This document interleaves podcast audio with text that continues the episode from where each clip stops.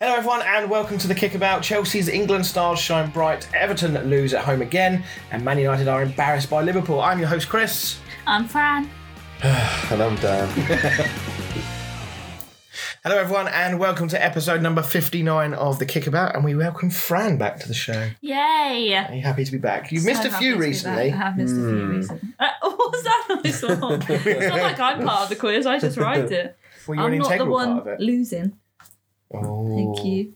Six four. Did you did you hear? I did. I said to him today, how did the quiz go?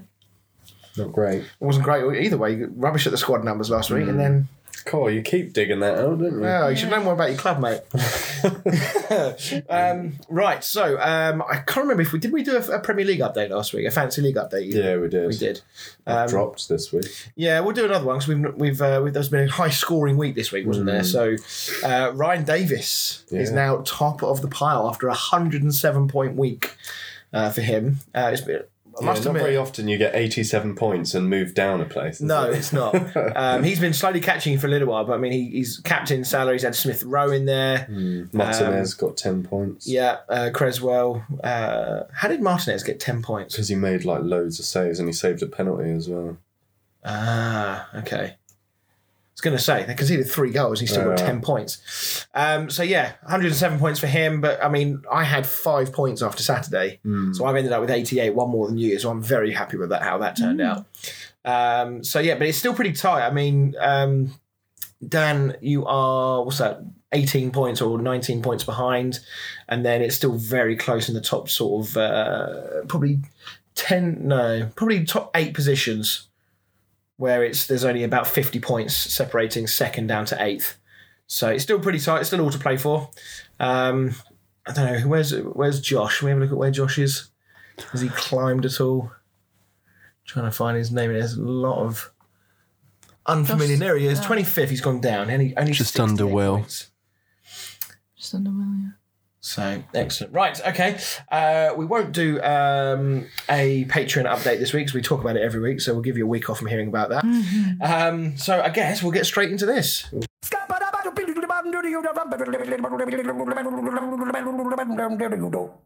Down the stat man. Um, so all of Antonio's Premier League goals have been scored from inside the penalty area, with only two players managing more goals in the competition, with 100% of them coming from inside the box. Fairly certain I know this one as well. I didn't see this stat, but I've heard it flouted around before. I definitely know one of them. Okay. Um, the second one, I'll, I'll take a stab at. I think I know who the second one is. So anyway, we'll we'll we'll get to that later on. Um, you'll be happy to know, Dan, that we're not going to talk about Man United first, Good. but we will talk about them second. Um, we're going to we're going to start off uh, at Stamford Bridge, Chelsea against Norwich. A, a class performance from Chelsea, mirrored by the horrific performance from Norwich. Um, but we'll start with Chelsea. There's, there's there's a lot to pick from this performance, really. I mean, seven goals, all scored by English academy graduates. Even the uh, the own goal was scored by an English player on uh, Yeah. on Norwich's side. And they did all of this without Romelu Lukaku and Timo Werner. So you know, there's a lot of stories before the game appreciate that they were playing Norwich, but there was a few question marks about well, who's going to get the goals then if Werner and Lukaku aren't around, um, or maybe maybe we just put Lukaku in that Right, bracket, yeah, not necessarily Werner. Although, a lot of love for Timo, but just throwing that out there. Um, so yeah, what thoughts on this performance then? How did you rate uh, Mason Mount, for example? Well, they smashed it, didn't they, really? Yeah, they did smash it. Um, I think they just all worked as like what as like an engine. To be honest, they all just seemed to flow with each other. It's a bit like a um, training match for them, though. wasn't it? Yeah, and but I mean, all the goals were like well worked goals. My favourite, to be honest, was probably Reece James. Like Yeah. for a right back to just dink it over the goalkeeper. If a, stri- if a striker scores that goal, you are lauding him with Yeah. all the praise you can Yeah, think of. Reece James. For a right back to do that is quite incredible. Quite an angle. Yeah, it was. That's the thing. He wasn't like straight on. He was quite out wide Yeah. as he was coming in on that. Um, I mean, the fact that Reece James looks so impressive, and they did a piece on him on Match of the Day as well, where they showed his overall game, his defensive ability, his touch, his general composure. And he did all of this, of course, in front of Southgate, who was in the stands. Oh, Um, great timing. it's, like, it's like he knew. Beautiful. And with the World Cup round the corner, you know, Kyle Walker's not getting any younger, even though he probably is still, you would think, Southgate's Well, to be fair, Southgate's pretty much got half his bloody England squad there, isn't he? yeah, yeah, he has. Um, so yeah, uh, Kyle Walker is still probably the preferred right back. we're not sure what he thinks of Trent these days because obviously he did leave him out briefly, didn't go to the Euros obviously with the injury, but we don't really know what Southgate really thinks of Trent and whether he wants him as a starter.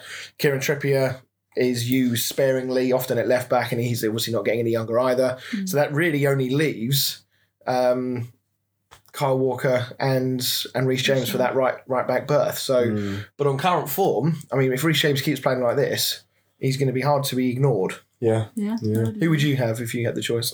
Wan Bissaka. um, I don't know because uh, personally, if I was playing, I would have Reece James. Or would Is it gonna is it gonna is it gonna depend on the opposition? It does depend on the opposition because, I mean, if I were to say, if I were to be playing attacking football, a bit like if I was obviously play like the Liverpool way, I would go with Trent because he does almost play as a winger. Um, and Reece James is very similar, um, which is why he's a great wing back. Whereas if you're playing a bit more defensive, you want someone like Kyle Walker that plays more of a defensive right back, the same as Wan Bissaka. Yeah, So I think it does depend what sort of. Uh, but I mean, Reece again. I know they were only playing Norwich and they were very poor, and we'll talk about that in a minute. But he has looked very composed defensively as well. I mean, Chelsea Yeah, are not yeah. conceding many goals at all. Mm. Um, so. Uh, and I, I guess you know we always call as England fans. We always talk about wanting England to be a bit more expressive, a bit more attacking. So in that case, you know, if Reece James can still do a good job defensively, mate, you know, whether he's as good as Kyle Walker, you know, maybe, maybe not. But going forwards, for Chelsea at least, he, there's no, there's only two players in the Chelsea squad who've got more goal involvements this season mm, than Reece James, and that's Mason Mount and, and Kovacic. So he he clearly, you know, he can get involved. He's obviously got that end product, which you know, Wan-Bissaka, for example, doesn't really have. Yeah. Um, Kyle Walker doesn't really have it either. That only really Trent. Trent's the only one comparable at right back for that end product. So, yeah, I think I would be tempted to have Reece James. It'd be interesting to see what Southgate does now over the next little while as we build up to the World Cup. Yeah, I think he'll um, he'll be involved, but I think um, I feel like Southgate has his favourites to be honest. He likes Kyle Walker. Yeah, and I feel like like Kyle Walker, Trippier. I feel like they're in that favourite category, which is why they always seem to get called. Maybe, out. it's, but also maybe it's just because they're a bit older and they're probably good. Yeah, obviously the experience is good, Tournament experience, Yeah, yeah. yeah. Because everyone else is pretty young. and Kyle Walker's still very reliable. Yeah, Mm. especially, he's still- especially for England. Yeah, and he still gets in the City team and plays it week in week out. So Yeah. Pep trusts him. The good thing is, I suppose, with, with, with Reece James is that he is still very young. Yeah, Yeah. with he's Carl got Walker and time. Trippier, if this is their last major tournament, for example, then Reece, then then Reece James and Trent, you know, then become your uh, your two Mm, your vying go-to. for that right back going forward. Um, I mean, obviously, it was a completely just dominant performance. It's one of the most dominating performances I've seen. Um, as you said, Fran, it was a bit like a training session at times. The way they were knocking the ball around and just carving um, Norwich open at will. There was a couple of times where just the amount of time Chelsea had on the ball. I mean, Yeah. you just can't give a team like Chelsea that sort of time on the ball, Mm. regardless of whether they're missing Werner and Lukaku. They've still got Mount, Kovacic, Hudson Odoi. You know, they, these are still quality, quality Yeah. players. I do think they might win the league, you know. what Norwich? Well, yeah, obviously. Chelsea. Chelsea, um, yeah, I think they'll definitely be up there. I couldn't, to be honest, I couldn't call it at the moment with No. Liverpool, Chelsea, City. no, I think it's. I'm really hope it's going to be a, a tight race, and I hope we'll be there. But I think that's um, Uh, very um, yeah. well. If you sack Solskjaer and get somebody else in, maybe. But yeah, but I mean, uh, if it'd be nice if there's a, a three horse race going right to the end. Yeah. Yeah, no, I agree. But it does. It's further evidence of just what an amazing job Tuchel has done there because you know you can only beat what's in front of you, and it would be very easy when you're playing against a side like that to kind of get three goals ahead and just kind of cruise. In a you know in a sense, a bit like what Liverpool did against United, got five up and sort of settled for it, Yeah. which is a crazy thing to say. But Chelsea just kept going and kept going, and if it wasn't for Tim Krul, um, it could easily have been double figures. I think he's done really well with his um, rotation as well. I mean, obviously Marcus Alonso started at that left wing back, and to be honest, he did nothing wrong No, so far to be out of the team. But Ben Chilwell's come in and Can we talk about Ben Chilwell for a minute? four, four goals in four games. yeah, um, and has obviously come in and almost raised the level somehow. Um, on the right, Azpilicueta has been filling in at wing back when Reece James has been injured. they got Chalobah still. Centre back, Chalobah's been coming in. Um, he even put Malang Sarr in there the other day. They've all just been rotating in and out. Azpilicueta is pretty unreal for his age. Yeah, he's he's very underrated actually. I He's think so Azpilicueta. underrated. He's yeah, he's he reminds me in terms of sort of his status within Chelsea of Claude Makelele. Mm. That he just goes about, does his job, does the ninety minutes. You know, I mean, there aren't many players that you can say you can pretty much guarantee you're going to get seven out of ten out of him every single week. Kante is probably one. Azpilicueta is definitely another. Hmm. And to have those sorts of players in your team that you can literally rely on and guarantee that you'll get a good performance and good work rate out every single week, regardless of result, that's huge for a hmm. for a team, especially for a team that wants to win win trophies. Yeah, I think one of um, Chelsea's best players this season's been Rudiger as well. What a defender he's suddenly turned into. And he, he he sort of joins the strikers a lot of the time. The amount of runs I see him going on, and he's having shots from like outside the area. He's and further you're up. like, he's like a Kane, better? David Luiz. yeah, yeah, just, he unlike David Luiz, Rudiger can actually defend. yeah, yeah. Uh, but yeah, the, the partnership with him, Thiago Silva, Christensen's come in and done a job as well. Um, and uh, again, we'll talk about Liverpool, Man United in, a- in a moment. But when Liverpool players, when they change their team up, it's like everyone knows their job. It's like they've got players of the same sort of mold, of the same mindset, so that when they make changes, like when they brought in Konate, when they brought in. Um, uh, that I think Fabinho, I can't remember if Fabinho was actually injured or whether he was just dropped. Was Obviously, dropped. they took uh, Mane out for, for Jota, and Mm. you would never know that that was, in theory, a weaker team based on what they've been Mm. playing recently. Uh, in you know a different team, perhaps it's a better way of putting it. Um, but everyone just comes in and they know their job, they know everyone around them, and they get on with it.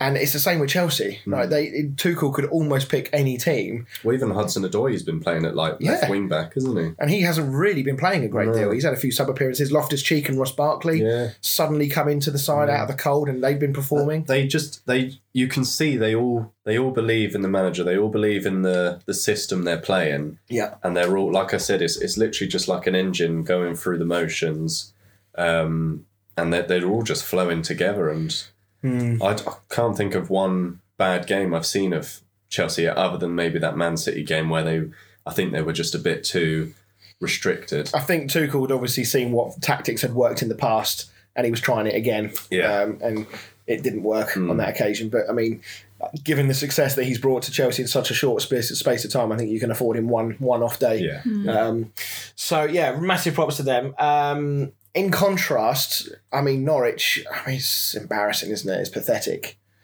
I don't understand how. And we were talking about this on the car, weren't we, on the way Mm. home from Brands Hatch yesterday?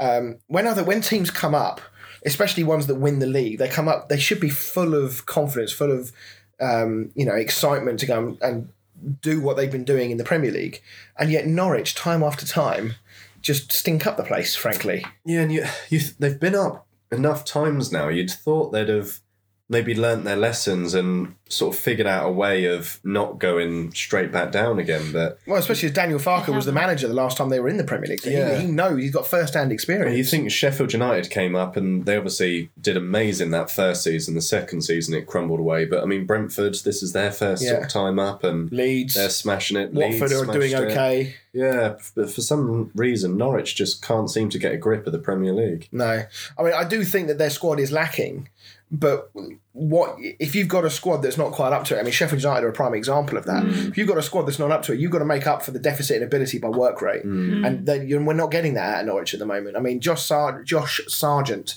uh, they brought him in from Werder Bremen, I think it was in Germany. Yeah, Um, and this guy's 15 years younger than Thiago Silva, and Thiago Silva outpaced him Yeah. comfortably to to one of the Bulls, and his overall work rate um, that uh, was highlighted once or twice on Match Today, I think, just sort of epitomised everything about Norwich in terms of sort of that jogging around, arms up in the air, sort of looking for other people to do things and sort of passing the buck, if you like. Yeah. Um, and again, you do that against a team like Chelsea. That's this is what's going to happen.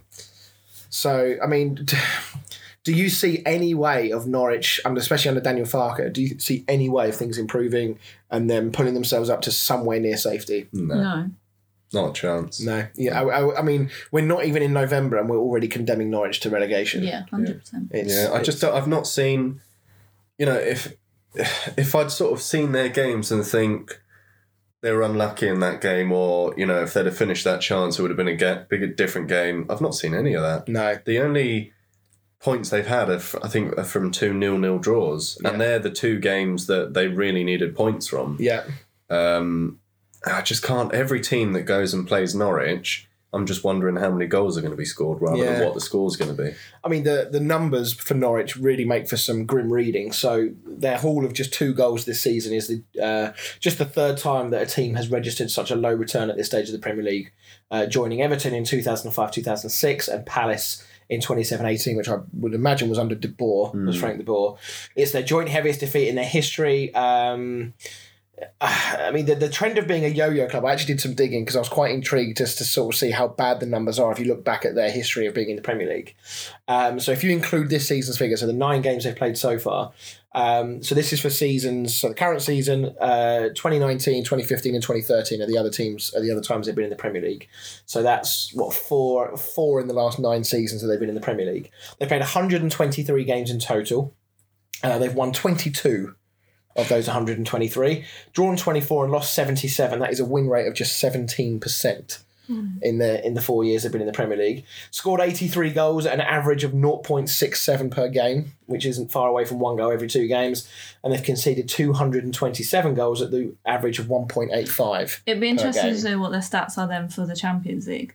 championship. I mean. Championship, yeah. Um, yeah, I mean, you could say obviously that you know the promoted teams are always going to have the lower end of these sorts of statistics, um, which I think is is a fair argument. But those numbers for so many seasons that shows you that not one season. I think the only time they had a better season was the season before the 2013 one. I think it was 2011 2012 season where they finished 11th.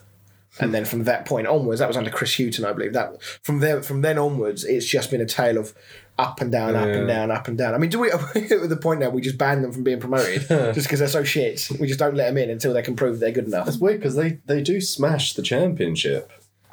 That's It's what quite. I mean. That's what it would be interesting to see Mm. what their stats are like because they do do a good job. I mean, we've heard of players being championship players. Yeah. We've heard of managers even being more suited to the Mm. championship, but an entire A club whole club.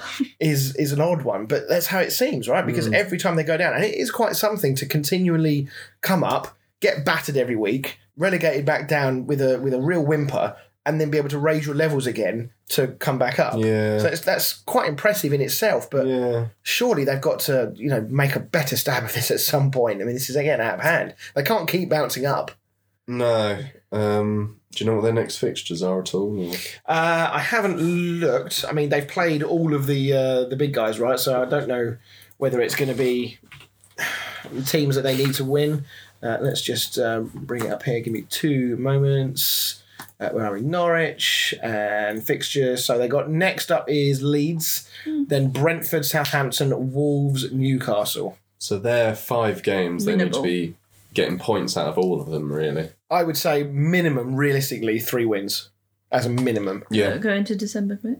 Uh, December is Spurs, United, Villa, West Ham, Arsenal, Yeah. So and Palace. They need to be picking up points in November. yeah, they need to be getting a point, at least a point out of every single one of those games. Yeah. Um, I mean, we, we spoke briefly last season about Sheffield United and about the lowest ever points tally, which I think is Derby. I think it's 17. Yeah. Something I can't remember whether he put the lowest points tally is. But Sheffield United got dangerously close to breaking that record. Norwich looked like they're having a, thinking of uh, having, a good go, at it as well. They won't find a better time to play Leeds at the moment as well. Yeah, and it's at Norwich. Mm. Um, so that's a huge game. Brentford, they're going to. I mean, stranger things happened, of course, but you would Yeah. say on current form, Brentford, that should be a walkover for them. They got three home. Oh no, sorry, Um, the Brentford ones. Were. Southampton are very hit and miss at the moment. Yeah. Not really picking up too many wins, but they're not playing too bad. Wolves are on the up. That's going to be very tricky. They're, they're doing well. Uh, and Newcastle, who knows where they're going to be, Yeah. you know, yeah. with a new manager on the 30th of November. Tottenham, shit, so that's fine. Three points from Norwich there, yeah. so, um, d- I mean, are you surprised that Daniel Farke is still in charge? We're nine games in, things are looking pretty bleak. Um, he's been there a long time, hasn't he? Um, I think. I don't think. I think he's running out of time. Mm. That's for certain. I mean, Norwich obviously had they've been pretty loyal to him. They didn't sack him last time in the Premier League, and he rewarded them by getting them straight back up again. But he did do a lot better last time. I mean, they started with like a win against City, didn't they? Um, Teemu Pukki was on fire. Yeah, I don't think their form started to drop until maybe like a third or halfway through the season because they I think they did actually start very well. I mean, they only just lost to Liverpool in the first game of the season, if I remember rightly. Um, whereas this season, they've looked down and out since that first game against Liverpool. I think it was. So Yeah, not good. Um, we should obviously keep an eye on things with them, but I think that if the if the Norwich owners have any kind of ambition of staying in the Premier League, then they, I think they're going to have to make a change. If they don't make a change, then that shows you that they're fairly comfortable with the sort of up and down nature. Maybe they're happy with the parachute payments that they get from the Premier League for Yeah. going down. Wow. Um, so maybe yeah, maybe they're the only team in the country where the players' bonuses are based on being relegated Yeah. rather than staying up. yeah. So right, okay. Uh, well, joy of joys, we've arrived at Man United v Liverpool. Dan, let's fly through this. uh, 1955. That is the last time that Man United conceded five goals without reply, and Mo Salah is now the first player to score a hat trick at Old Trafford in the Premier League era. Now, Paul, Paul Scholes, who's also been in the news Mm. for his uh, toe sucking, which is. yeah. Did you see the picture? Yeah, I sent it. To Oh, it was you that sent it to me. Yeah, bit bit weird. Um, however, he probably is quite happy that Man United have stunk up the place because it takes attention away from him a little bit. Mm. But he did actually say on BT during the week after the Atalanta game where you came back and won three two, he said, "Play like that against Liverpool and see what happens." Mm. And he's been proved right. I mean, it was not good, not good at all. No. Well, I mean, Klopp made changes to suit playing against us. Um, I mean, he, he obviously brought. He said he brought Jota in for Mane because he felt there was something that Jota could exploit. Um, I'm not sure what it was, but it obviously worked. Um, and he actually took Matip out and brought Konate in, which at the time I thought was interesting, but it's because Konate's faster Mm-hmm. and he knew that United were just going to play that hit the ball over the top and run onto it football. And um, Konate's got the pace to keep up with the likes of well, not the pace to keep up with Rashford, but he's got more pace than Matip does, obviously. Yeah, Um, so Klopp changed his players to counter attack United. Is that what a man? Isn't that what? a Yeah, that's what great do? managers do. Yeah, yeah, Yeah. yeah. That's me complimenting him. Not Ollie though. Whereas Ollie, I literally, Chris said to me, "What do you reckon the lineup will be?" And I literally named every player word for word in every position. Mm. Yeah, it's. Um, I mean, it was a tactically inept performance. There was just defensive mistakes everywhere. Also, the subs Um, he brought on. The yeah. subs Yeah. Um, blew my mind. you're playing Liverpool, and then you're talking about damage limitations. Like we're Manchester United. We're not. No offense, but Norwich. Do you know what I mean? You don't bring on a right back for a winger to try and not to concede any more Yeah. goals. Like Who did um, Pogba come on for? He got a red card. No, no. Who, Oh. who did he get subbed on for? it? Greenwood. Was it Greenwood? Mm. Yeah. See, that one really confused me because you're already 4 0 down.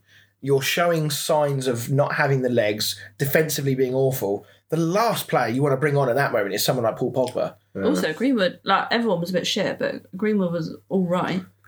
Yeah. Yeah. And then Pogba gets fucking sent off.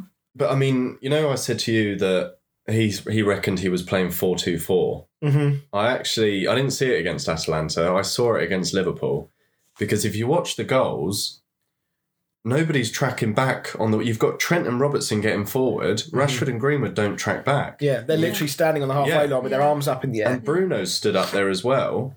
And you've got your front four, and then Luke Shaw's getting pulled into like the centre back position. And Trent's got all the room in the world to Yeah. be putting these crosses in, and that happened for almost every goal. There was one, I can't remember which goal it was. I think it was, I'm going to say it was the second Salah goal, Mm. the one literally in injury time in the Yeah, first yeah. half, um, where again the defence kind of got moved across, um, and then Salah was there on his own, and Rashford was not that far away. So at that point, he Mm. had sort of sort of tracked back. I mean, he was probably ten yards outside the eighteen yard box, and he would have seen Salah there, but he did not move. No. He did not move and muscle. Now you can say. He's been told not to, which is a bad thing. But you surely got to take a little bit of responsibility there to say he must recognise Yeah, that there's a I think danger they're there. all they're all like my opinion of them is they're all like little selfish, very individual players. Like they're happy if a striker is happy to be like, oh well, it's not my fault. I'm a striker, and they'll It blame almost feels like there's no fear of repercussion with them. A problem is as well. I think You're not going to be scared of Ollie. Well, that's what I mean. Like, there's, if this mm. was They're not gonna get Fergie sacked, or Klopp and you're or not scared of Guardiola, you know, if you put- turned in a performance of that nature, you know, you knew you were going to get you're going to get pasted in the Absolutely. changing mm. room on the on the training ground. Yeah. You might get dropped for a few games. I don't believe there's any of that worry. Well, no, because under you can't drop Solskjaer. the whole fucking team. But the, the thing is, as well, you know, if that if that was Klopp, can I just make one Yeah, point yeah, yeah. Is that what he tried to do though by dropping Pogba? Because didn't Pogba come out on social media and say something last week, and then he dropped him to the bench for this game? No, he dropped Pogba so he can fit McTominay and Fred in the bloody I don't- team. Uh, I must. I didn't see that myself. I mean, he has. Yeah. Pogba come out and said that the the style of play and stuff just isn't working, and, And then he that, dropped the him the bench. This that was oh, after was that the the Atalanta game? Yeah, it was the Yeah, yeah, interview oh, that he. the Leicester game. It was Leicester game, wasn't it? He yeah, gave the yeah, interview and said something Yeah, needs yeah. to change. Yeah. We need to look at ourselves. But why would you drop Pogba for saying that when Solskjaer said exactly the same thing? I, It's d- I not- don't know. I'm That's just not saying, why. It's is that- because Rashford then was back from injury, and Oh, Rashford okay. obviously goes straight back into the team, and he just loves McFred.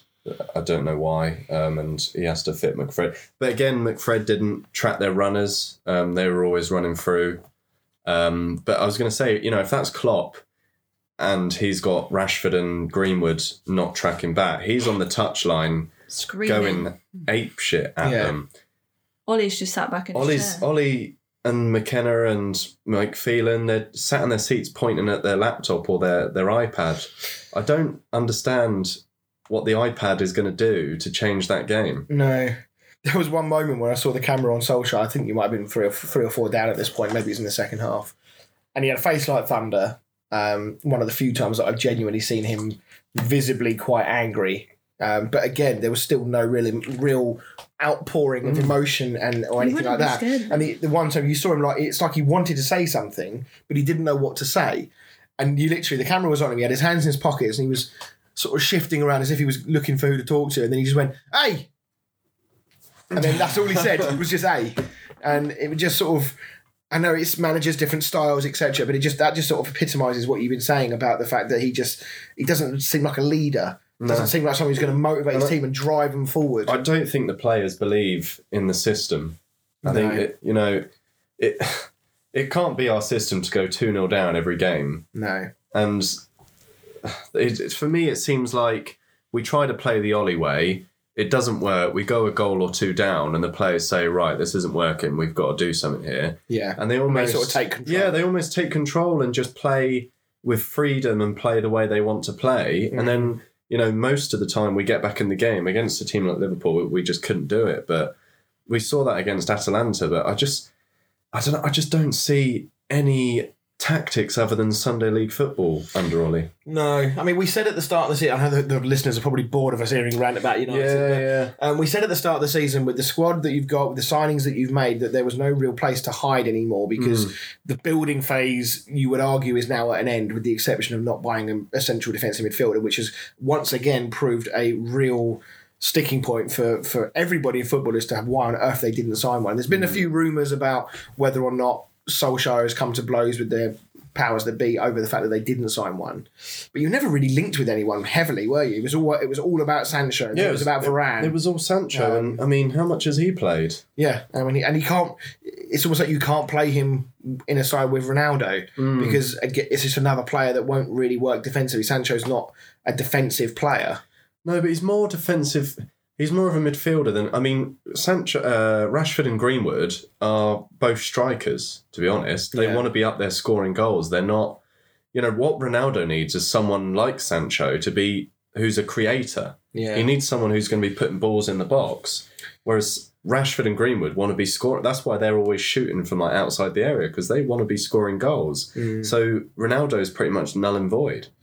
yeah, and then I mean defensively as well. I mean there was a couple of a couple of the goals were absolutely just embarrassing. The second one when Maguire just ran into Luke Shaw, I was just uh, like, No, I mean that was that was really poor. The first one, I mean, a lot of blame is being pinned on Maguire for these goals, Mm. um, and there uh, there were issues. I mean, the, as you said, Maguire and Shaw sort of running into each other, no one really taking control. Maguire being captain, you feel like he really needs to dominate their defence. But the first goal, I would argue, is Wan-Bissaka's fault yeah. because he presses. He runs about 20 yards out of position to go and press someone he doesn't need to Mm. Yeah. which means Maguire has to come across, which means that uh, sorry, Lindelof has to come across, then Maguire has to come Yeah. across, and then Shaw comes across, and that's how you end up with that massive overload Yeah. that they scored the first goal from. Um, and because, as we alluded to earlier, because the the high the wing back or the wingers are told not to come back, there's nobody there to cover on that outside of Shaw, and he's left with two on two v one. Then you get the uh, the first Salah goal, um, where Salah I think takes a shot from the edge of the area, Yeah. gets blocked, falls to Keita, who's in a mile of space because again everyone's been attracted to the ball and there's no covering winger Mm. to, to on the outside of Shaw. But what really got me was the reaction time. Salah reacted immediately, and he had a good three or four yards to make up on Maguire and Mm. Shaw, and he went past them like they weren't even there. And by the time Harry Maguire and Shaw reacted, they were already a yard behind, and they were Mm. never catching Salah by that point. So when you see these sorts of things, especially how Shaw has played in the Euros just gone and Maguire in the Euros, I suppose the question I'm trying to get to is how much of those sorts of performances and those sorts of mistakes are Ollie's fault, and how much of that should be pinned on the player themselves. Yeah, the team the team have to take their share of the blame. You know, it's not it's not all like and.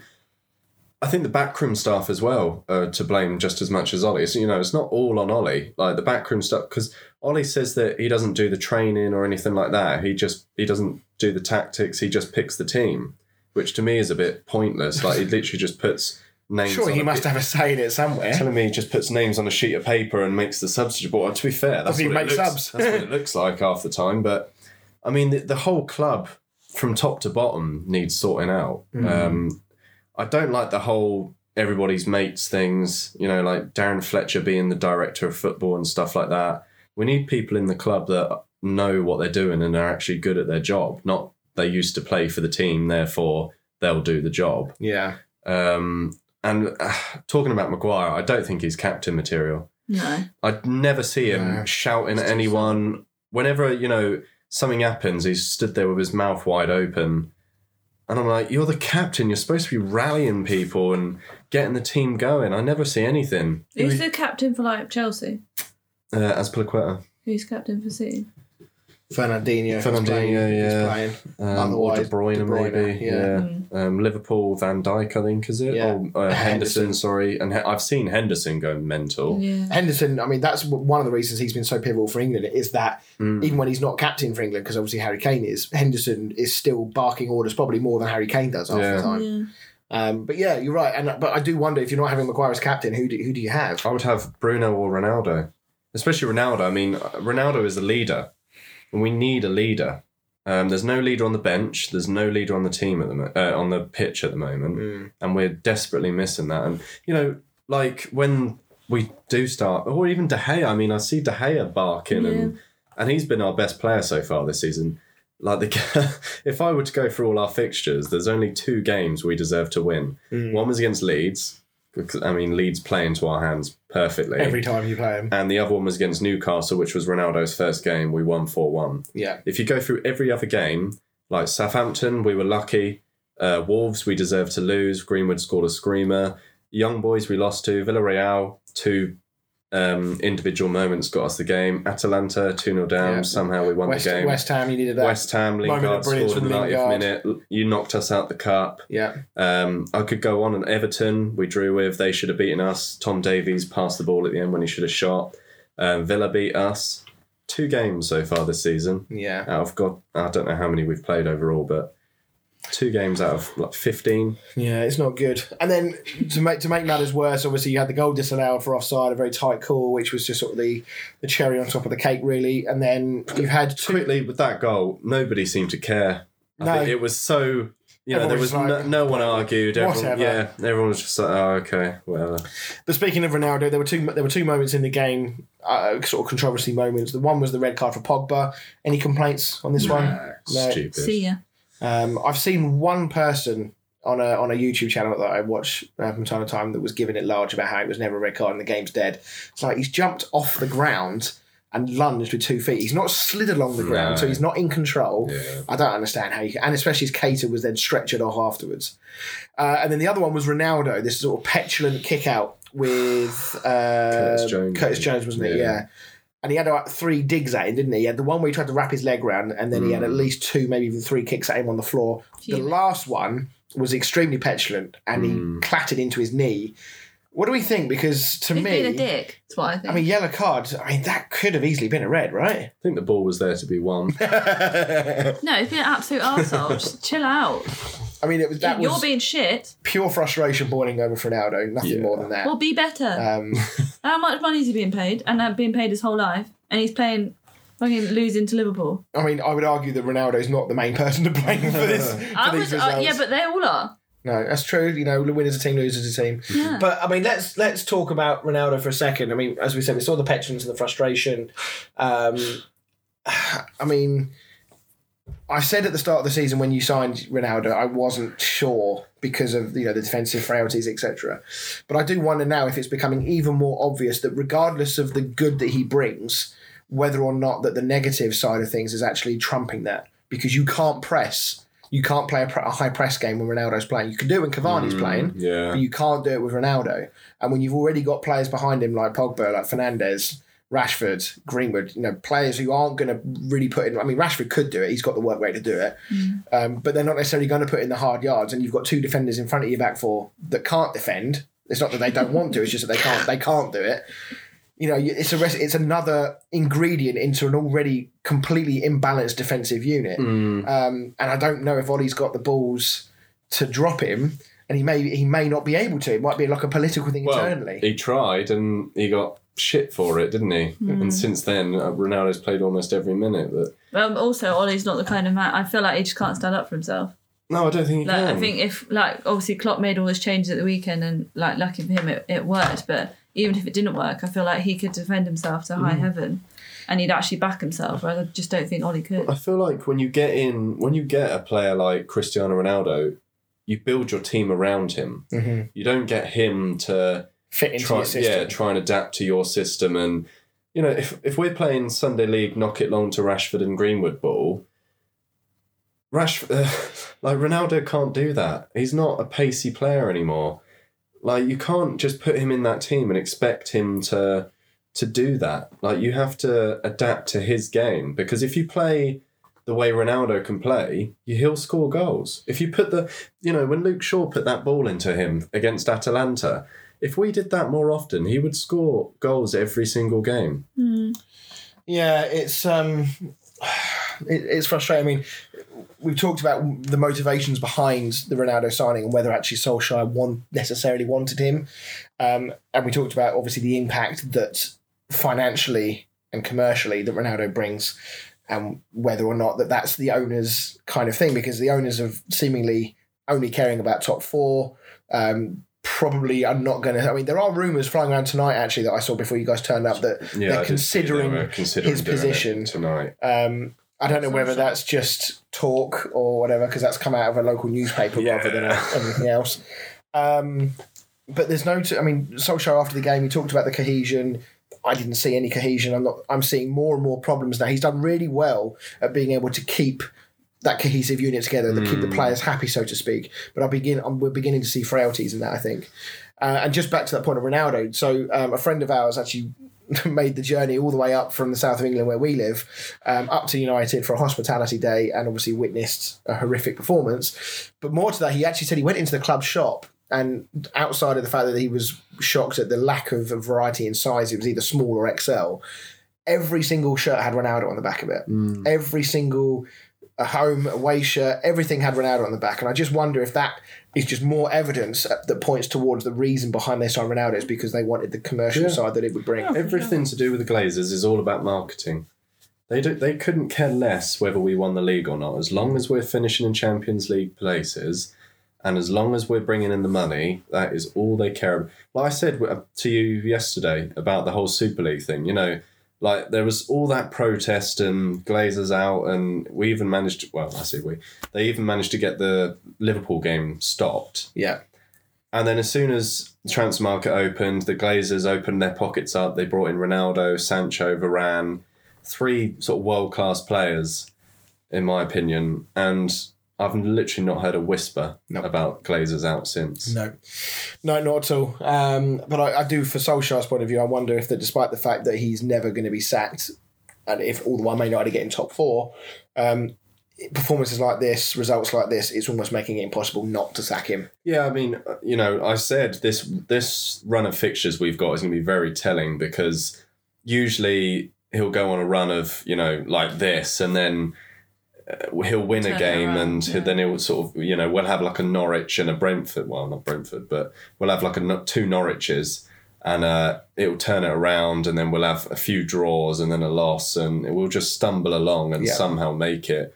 Whereas the three teams above us, well, sorry, Chelsea, Liverpool, City, have all really turned it up this year.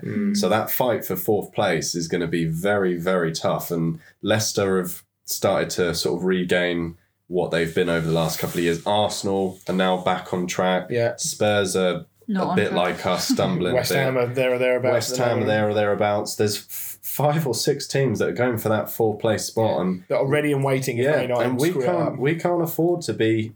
I mean, what we've had fourteen points out of twenty seven, I think. Yeah, nine games. Yeah, yeah. Um, we've had one from our last twelve. that's really bad. Mm. I didn't realise the form was quite as bad as that. Yeah. Um, that's really that's really poor. Um, yeah, I mean it's it's really telling when you talk about the, that that sort of form. And this was the first time you'd played a big club this season. Um, I think you've played. uh, I'm trying to think. You've played. So you played Leicester. You Yeah. played West Ham. Yeah, Um, is that it from That's the so-called top Everton. so-called top gro- top group of teams? yeah. Everton we drew with Villa. We lost to And then you Um, got Spurs next week, and then City. Spurs, then City. Spurs is um, is that Away. m- midweek? Oh. No. So- No, Saturday. Oh, it's next weekend. Sorry, Yeah, then the Man yeah. City game is the next home Yeah, game, yeah. isn't it? yeah, Sorry. yeah, yeah.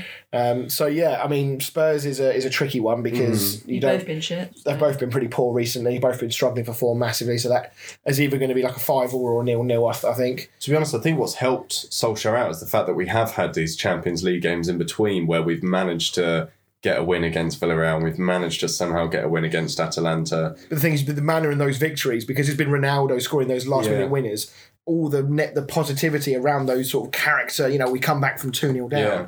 has trumped the fact that, well, no, you were 2 0 down in the first place and you were playing like shit. Yeah, And again, you've needed these individual moments of brilliance to bow you out again. yeah. So, right, we should talk briefly also about our fan comments. So, we did put out a post today to talk about um, is it time for Ollie to go? I think most people are in general agreement, apart from those who want the comedy to continue, um, and also about who potentially they could bring in. Although we didn't, people didn't really talk about who they could bring in.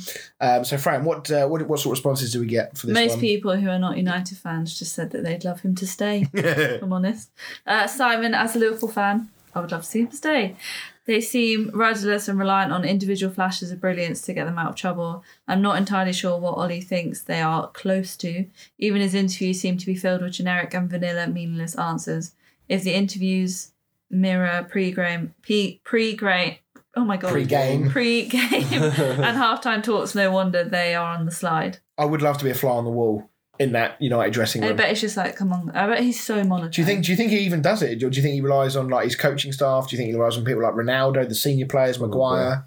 But I can imagine Klopp and Pep like smacking the table and like just going nuts at them. I agree with what he said as well about him saying, because Ollie said that we're so close. I don't know what we're so Close to close what? to. We're, we're miles away now. Yeah. We're sat in seventh. We've got probably a better team now than we did under Sir Alex Ferguson. Mm-hmm. Player for player, yeah, Yeah. right. Um, I don't know what, what we're close to. We're close to relegation at the moment. I did hear um, somebody say that um, had United have waited before giving him the contract when he was in temporary charge, and obviously he had that amazing run of results. Mm, Um, but even then, I don't think the performances were that brilliant. They were just the results were good. yeah. If May not had waited until the end of the season, and Solskjaer had had that dip after Yeah, he signed the contract, almost instantly after was. he signed it. um, I wonder United obviously probably wouldn't have signed him. No. And you just wonder if they, who else would they have got in? Where would United? Be? I know it's all hindsight, but where would they be now if they brought For in me, a, a he's more experienced manager? Since he signed that contract, every game he's been trying to save his job, in my opinion. And that's why he plays such negative football with negative players, is because he's, you know, it's it's just trying to save his job. There's Like, always been this aura of he's one result away from the next Yeah. round of big media pressure, Mm. hasn't there? So he's constantly trying to get those results, and every now and then something will happen. He'll, you know, one game will click and you'll smash someone, Mm. and all of a sudden it's like, right, okay, this is the Man United way. This everything's fine, everything's good now. And then a few games later, it reverts Yeah. back to type again. So it does feel like we've been on this sort of massive uh, circle for the last three years. Yeah. Um, and frankly, I just think he's hit the ceiling. Like he's he's got an amazing squad of players together. You know, hate him or love him, he has got a good squad there now. He's stabilised the club in terms to you know if you think about all the crap that was Mourinho, the feel good factor has returned or, or had. Maybe it's beginning to wane now Yeah. um, which again is another reason for potentially getting rid of him now. You know, capitalize on what you've got right now, bring somebody in who can now take it to that next level. Yeah. level. Take nothing away from him. He has done a, a good job in terms of getting us back to where we should be and stabilising the club and bringing these players. Because the players, players he's brought in have been unreal, like great signings. And you've still got close to winning trophies. Yeah. You've been to a final. Uh, yeah, yeah, got to a final, got to quite a few semi-finals. Um, you know, I know he loves the club, and I know that he wants to do what's best for the club, and I know he thinks he's the man that can take them forwards. But you know, he was a great player. Doesn't mean he's a great manager. I mean, I, I play football manager, and I love Manchester United. It doesn't mean I'd be able to win the Premier League. Do you know what I mean? There's everybody has their ceiling, and there's clearly better managers like Klopp and Guardiola, and Solskjaer's not t- doesn't uh, hold a candle No. to any of them. no, So, uh, any any other uh, poignant comments come through, Fran? Um, Robert said Southgate or Rodgers will get them playing as a team. Southgate, interesting. I would rather shoot myself in the head. I think I think he's right. I think Southgate will get the team unit working better. I'm not sure he'll bring the tactics that United The fans football would be just as boring. Um, Brendan Rodgers, though, what would you Brendan feel? Rodgers, I would quite happily take. Yeah. Um, but if I were his agent, I would tell him to run a million miles away from a club like United at the moment. Yeah, um, and I mean, Joe just spoke about Chelsea. To be honest, yeah, well done, Joe. Chelsea are smashing it. Um, Pete, uh, no Manchester United team loses 5 0. It's totally unacceptable. Ollie has been under pressure for far too long now. He has brought absolutely nothing to this club in management. Stop living in the past of being a club legend. Get some proven success into the biggest club in the world. Conte, Rodgers, or Zidane for me. Yeah. I'm still not convinced on Zidane. Yeah, and I'm not convinced on Conte. Um, I don't think it'd suit the club in terms of the fact. Same as maybe Zidane. I think the club will look for yes men um, that they can say, "Oh, we want to sign Ronaldo because he'll make us money." Whereas Conte would be like, "Ronaldo doesn't fit my team." Yeah, and arguably, if you look at the the ta- I know you've spoken about this before. Conte's tactics would mean a quite a dynamic shift in what they currently have, which Yeah. would also mean that the number of you know, Man United do have an imbalance of attacking players. They've got too Mm. many, frankly. Yeah, And Conte only plays. He plays like the wing five backs, three two, five doesn't three two. Yeah. So, which means a number of those players are, are going to find themselves out out on their uh, uh, out on their heels, I Hmm. suspect. So, right, okay. Well, thank you very much, everyone, for that. Uh, we will now uh, quickly talk about uh, Liverpool because um, you know they were outstanding again. Um, they almost seemed to take pity on United uh, at the point they Yeah. got to five. I mean, De Gea did make an amazing save from. Uh, I think it was Trent Alexander-Arnold took one. He was sort of heading the top corner, and De Gea tipped it over. But I mean, Liverpool are now, to me anyway, they're looking like the side of two, three years ago. Yeah. Um, you know, at the start of the season, obviously what happened last year, we weren't quite sure. But as each game goes on now, they're looking more and more like that team. And Yeah, I think that um, it's no longer, you know, two weeks ago I would have said, no, Chelsea are going to win the league for me. I just think they're that much stronger. mm. But now, seeing City as well, and now Liverpool, I think this is going to be so, so tight. Yeah, and Exciting. Salah's, Salah's in the form of his life. 10, 10 games, 14 goals, is it? 10 Yeah. consecutive uh, games that he scored. Um, and just to, to highlight Salah and how good he is and how good he's been, um, he is now the top scorer in the Premier League um, from somebody who's come from uh, an African country. Uh, he's got 107 goals, which tops Didier Drogba's 104. But Drogba took 254 games to get it. Mo Salah's taken just 167. Almost 100 games less Yeah. to get to the same total It's absolutely phenomenal. Um, so I mean, is he is he beginning a to? winger as well. Yeah, exactly. He's not even an out and out striker. Um, is he beginning to creep into the conversation about greatest Premier League player? Do we think is he there yet? Um, it's tough. Ah, I don't know, really. I mean, he's got to be. I mean, if, I guess you've got if to we're putting Didier him. Drogba in the conversation, you have to put Salah in, right? Yeah, Yeah. yeah. Um, yeah, I guess so. I, don't, I think maybe just because. I don't know. I don't know. Yeah, I can't. I can't think of a reason why not. To be honest, so yeah. Um, so, I mean, we talked earlier about the way in which these Liverpool players slot into their positions when they have to change. Um, Jordan Henderson, who's you know, rumour are that Liverpool are not going to renew his contract at the end of this season. I think it is. Really? Of Um, who, sorry? Jordan Henderson. Henderson. Oh, okay. Um, I think it's the end of this season. It runs out. It might be the season after. I'd have to check. Um, but yeah, rumor was is that Liverpool were considering not doing anything. This performance though might change their mind because he was absolutely outstanding in that midfield with Keita and Milner, um, and that pass for the fifth goal for Salah. I mean, if that was De Bruyne, if that was Bruno Fernandes, you know, we'd be purring over what a pass that was. I mean, it's Jordan Henderson. It's one of the passes of the season. Just Yeah. bent it round uh, to absolute perfection. So, I mean, when you when you look at those two midfielders together, I mean, Jordan Henderson, with the greatest respect to him, he's not the most technically gifted player ever, but that work ethic is what separates him and say McTominay, Yeah. Fred. Yeah. Um, so I do think that you If know it comes with what being signed with United. I'd take him over McFred. 100%. I don't care if he's been at Liverpool.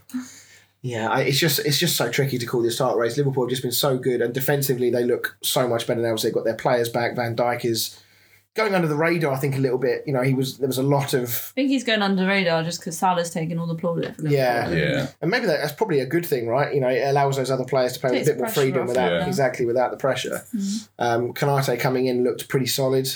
Um, so you know they've got they've got some strength in depth there that we perhaps didn't think that they did have. Yeah. But I think the other two teams, like City, we've always said they've got a crazy squad depth. I think the other two teams are just starting to match it now. Yeah. Um, I, I don't think it's quite as deep a City, but, No, I, don't, but I don't it think it is- needs to be. I don't think it needs to go to almost another 11. If you've got four or five on the bench that can change a game, that's enough. You don't need an entire bench full of superstars. Yeah. You just need three or four, four or five. So, yeah, um, Naby Keita has been struggling for Liverpool um, since he signed. Um, I know that you know the guy I work with, Simon. He's not his biggest fan. I think he's flattered to deceive a little bit. Perhaps hasn't been the player that they thought they were getting. But just just recently, couple, last couple of games, getting on the score sheet a few times. He was really good in this game. Are we beginning just to start to see that player creep in? Yeah, he had a good Hopefully, game. if he gets to play. Yeah. Um, I think it'll get more game time. Obviously, um, Harvey Elliott's out, isn't he? Yeah, Um, and Henderson seems to be sort of being left out a bit more. and obviously recent him and. Milner are getting on a bit. Injuries are going to creep in, so he's going to get more games. So How time. I is think- Milner still playing? I mean, this goes back to the thing about the interchanging of positions and the, the people just come in. He's been he's played left back, played right back, he's been over centre midfield, and he just does a job. He just gets on with it and does knows his role. It's it's incredible. Um, but yeah, and obviously they sold Wijnaldum, who's not doing so well down at PSG. No. Um, he's probably regretting his decision a little bit. I should think, but yeah, no, I think this is going to be one hell of a title race with Liverpool and City and Chelsea this year. Right, we are going to head to a break, and when we come back, we'll get into the uh, segment from Will before we talk a couple more Premier League games. See you in a minute.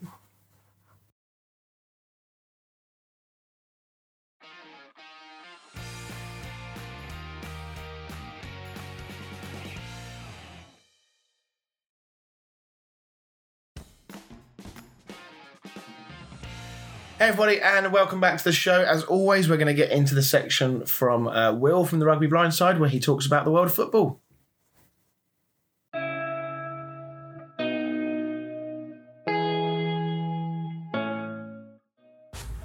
Hello, everybody. Um, I'm very happy to report some good news this week. Um, a consortium headed by supporters group EST 1885 have entered into a period of exclusivity to buy Bury FC and their home Gigg Lane. Uh, this story dates back to August 2019 when Bury FC were expelled from the EFL and then placed into administration in November 2020, and they've been looking for salvation ever since. Um, after Bury FC were expelled from the English Football League, supporters had formed a separate club, Bury AFC, who were admitted into the 10th tier of English football and have competed there. So I think the same will happen for Bury FC if this deal goes through as well. In a statement from EST 1885, uh, they said, We believe we can achieve much of what is needed in the short to medium term with grants, donations, and volunteers. Again, keeping the club debt free and enabling funds to be funneled back into the team. This would allow us to make Gigg Lane a multi use community asset that we can be all proud of, and hopefully a platform for unification of football in Bury. This is obviously all great news if the deal can go ahead. And this is actually quite a strange deal compared to other takeovers that have happened in the past, where the football club doesn't technically exist at the moment. So, what the supporters club are doing is buying the history of Bury Football Club, as well as uh, the badge, all the trading rights that goes with that, and then they're buying Gigg Lane um, in a completely separate deal as well. So, it's not like a normal takeover bid where there is a fee paid to a football club that is already in operation. This is completely different, but uh, exciting for the fans of Bury FC. The club is currently being run by administrators, and the administrator, Stephen Wiseglass, is also positive that this deal should go ahead. Uh, he stated that the party involved wants to restart Bury and get it back into the leagues and running as it should be. They've got until the end of November to sign the contracts, and I'm hoping we should be in a position to complete the sale by the end of the year. Once the money comes in, it will be used to pay the existing debts and the club will be debt free. If they can get everything sorted that they need to, then I would be extremely hopeful they will be back in the league pyramid next season. So, this is obviously great news for fans of Bury FC, and it could be a fresh start and an opportunity for them to breathe life into a community where football is a massive way of life. So, it's great to report some good news this week. Thanks again, and I'll be back next week for some more stories in football.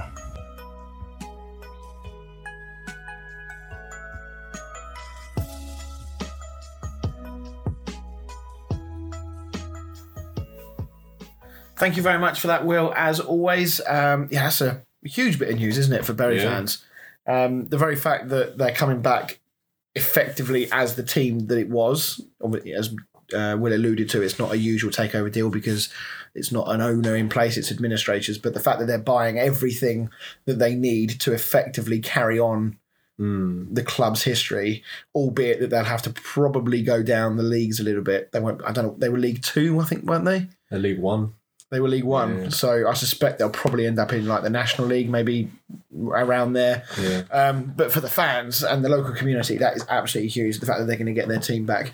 Um, I don't, I can't, I can't remember. Even though we literally just listened to it, I'm fairly certain because Pete mentioned this to me as well that they are doing the 51 percent thing that Germany Right. German clubs Yeah, do. yeah. So the club will be 51 percent fan owned.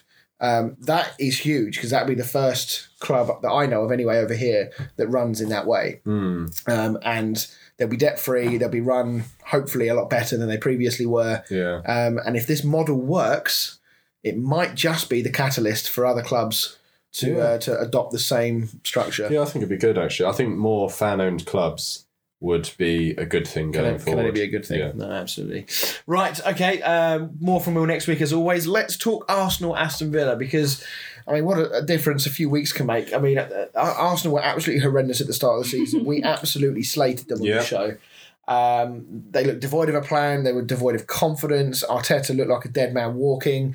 And now, I mean, after this game on, on Friday night against Villa, I know they they weren't brilliant against Palace and managed to get away with a draw. Um, but credit to Arteta and the players. I mean, the way they they they've bounced back. I mean, they've not lost now since the twenty eighth of August, which was the five 0 against City. Yeah. They've not lost in mm. all competitions since then. to be um, fair, I never doubted them. Yeah, no, me neither. We, we always had confidence, didn't we? Big lovers of Arsenal. here. I mean, this this game on Friday, this could have been anything Arsenal wanted to. Mm. They were that good in the first half. They absolutely blew Aston Villa to pieces. Um, I mean, who? How do I? How, who's impressed you the most in this Arsenal team? Do you, do you do you think that Arteta deserves the most praise? Is it the players that have turned it up? Uh, both, to be honest. I think Arteta, he did weather, weather, weather, Weather storm. that storm. Yeah. Because he was under a lot of pressure and, you know, they were the laughing stock at the start of the season. Yeah. Um, and he did look fairly broken at the start of the season. But he stuck with, you know, what he believed in. And now you're sort of seeing what that is. And they are starting to look like a, a hard team to beat. They're, they're looking like a team. Yeah. More importantly, aren't they? I mean, Thomas Partey being fit and again playing is it's no coincidence that he's now back in the team and things have improved. Um, Smith Rowe and Saka and the other youngsters, they've got um, oh, I can't remember what the name of the, the two fullbacks they've got. Tomiyasu. Tommy Asu, who's been Tierney. superb. Um, Tierney, I think, is injured. There was another guy who played on the Oh, left. Ta- Tavares. That's the one. He was Yeah, superb on Friday. Yeah. Um, Ramsdale's been an improvement in goal. yeah, and he's even getting a tune out of Aubameyang. Yeah. um, which is something that we thought was dead and buried. We thought Aubameyang had effectively doing Mm. not quite an Özil and Downing tools, but you know, not far off it. And he, you know, he's now scoring goals. He's still not quite performing to the same level we've seen in previous seasons, but he's he's scoring goals. He looks interesting, looks up for it. Um, and yeah, massive credit to Arsenal because they looked like a team that was going to get nowhere near, you know, Europe. They could be top ten at absolute best. Yeah. And now they look like a team that, you know, with we talked about earlier, with the top four potentially being open in one spot, you know, Yeah. the Arsenal could be there or thereabouts in the season if they keep this up. Yeah. Um, what about, uh, you know, th- these youngsters? Do you think that Smith Rowe might be a- an outside chance for the World Cup next year? Um, yeah, on current form. Um, funny as well because he was playing the team that were trying to buy him. yeah, this is true, yeah. Um, yeah, on current form. I mean, the England squad's looking so good, so Yeah. strong. I mean, just I mean, just touching on on the I mean, Arsenal and Chelsea as well. Historically, not that long ago, have been ridiculed for all the foreigners in their team and not playing any England players. Chelsea had in the fourteen players that played on Saturday, half of them were English, so they used seven players. All every single one of them, other than uh, is Chalobah English? Yep. is, isn't he? Yeah. Yep. Every single one of those have been capped at full international over outside of Chalobah, who Mm. I think is capped at youth level. Arsenal have got Saka in the England team. They've got Yeah. Smith Rowe playing. You know, the, the you know, is that there's been a Well, real could- I mean- dynamic shift in, in use of English players. In this City country. have got like Foden, they've got Kyle Walker, they've Stones. got um, Stones. That that Palmer came in. Um, he's a youngster. Sterling. They've got quite a few. Spurs got quite a few. United have got Greenwood, Wan-Bissaka, Maguire, Rashford, Rashford. Shaw. So all the top teams have got five or six English players that are starting eleven players, which is great Well, to that's see. it. We've won the World Cup. Well, I mean, I know we joke about it, but No Italians, which is nice. but it, it, it's it's it should be no surprise that all of a sudden the England team has improved over the last six or seven years because Yeah. there are more players playing at the top level in English football, um, and Arsenal, you know, are one of the teams that are that are helping that. So. Um, in contrast, though, we are going to get through some of these games a little bit quicker just because uh, we don't want this show to run on too long. Um, Aston Villa, though, the issues continue to build up on them. They they are struggling for form. Are you surprised at the struggles that they've had this season? I am, to be fair, because I thought with the players they brought in, I know Grealish is a big loss, but I thought the way they acted, you know, they, they sort of made the moves before they sold Grealish and brought in all these players. It, it was like they'd drawn up a plan of exactly what they were going to do. They went out and got every player they wanted to get.